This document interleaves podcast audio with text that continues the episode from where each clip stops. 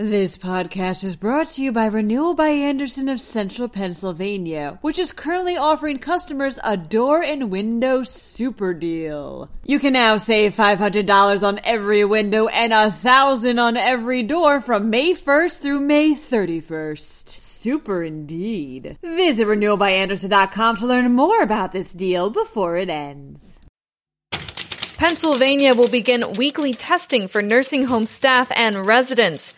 Meanwhile, 51 hospitals received doses of an experimental drug that could help COVID 19 patients as the number of coronavirus fatalities reaches 3,806. PennDOT announces it won't be taking new photos of those looking to renew their license, and a Pittsburgh College's robot is going to the moon. I'm Julia Hatmaker, and you're listening to Today in PA.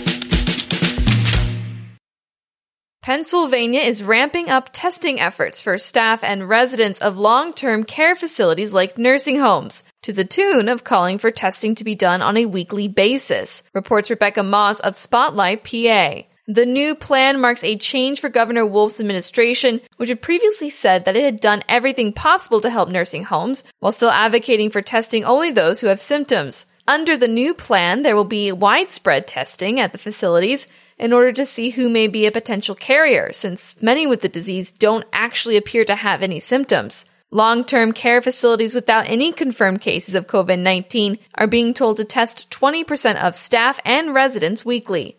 The focus on testing is much needed as long term care residents make up nearly 70% of coronavirus fatalities in Pennsylvania. Meanwhile, State Attorney General Josh Shapiro has announced that his team will be investigating nursing homes over complaints about criminal neglect of residents, according to Evie DeJesus with PennLive.com. The identity of the nursing homes or even the number that will be included in the investigation has not yet been released. If you wish to report neglect at a nursing home, you can contact the Attorney General's team by emailing neglect-covid at attorneygeneral.gov. 51 hospitals in Pennsylvania are receiving supplies of remdesivir, an antiviral medication that has shown promise for treating those with COVID-19, reports Paul Vigna with PennLive.com. Remdesivir, which was originally designed to treat Ebola, showed signs in a clinical trial of shortening the recovery time for those suffering from the coronavirus. The hospitals receiving the drug were selected based on the number of COVID-19 patients they had and how sick those patients were. The medication is being distributed by the federal government, and it's worth remembering that while one clinical study shows promise that remdesivir can help treat coronavirus, it's not a guarantee, and remdesivir isn't a cure for COVID-19. The Pennsylvania Department of Health reported 837 new coronavirus cases on Tuesday, raising the statewide total to 57,991, writes Teresa Bonner with PennLive.com. There have now been 3,806 COVID-19 fatalities as well, with 75 new deaths reported on May 12th.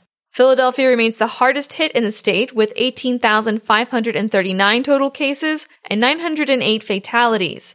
Still, the number could be much higher if the city hadn't shut down on March 23rd, according to researchers at Drexel University. Marie McCullough with the Philadelphia Inquirer reports that researchers estimate that implementing stay at home orders when the city did saved 6,200 lives and prevented roughly 57,000 hospitalizations. The Pennsylvania Department of Transportation isn't interested in taking a new photo for your driver's license. Because of the pandemic, PennDOT has announced that it will be using old photos for anyone renewing their license or other state issued identification. The move is being done to limit the number of people at photo license centers and in turn to help curb the spread of the novel coronavirus, reports Matt Miller with PennLive.com. You can renew your license or ID card online or by mail, and you'll receive your new license or ID in the mail too. You can learn more about renewing your license or ID at dmv.pa.gov.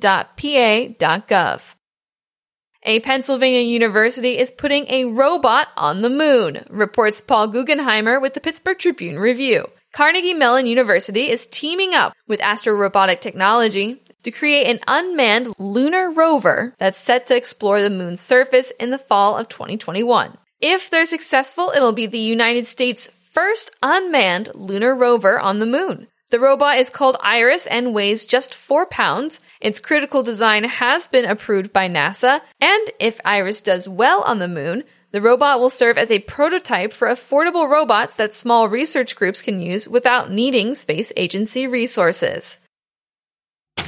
I have to admit, I am super bummed about the license renewal thing.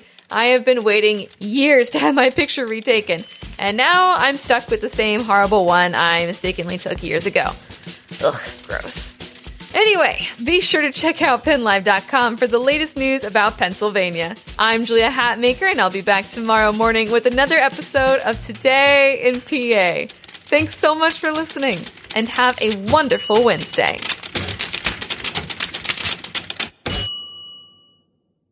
This podcast is brought to you by Renewal by Andersen of Central Pennsylvania, which is currently offering customers a door and window super deal. You can now save $500 on every window and a thousand on every door from May 1st through May 31st. Super indeed. Visit renewalbyandersen.com to learn more about this deal before it ends.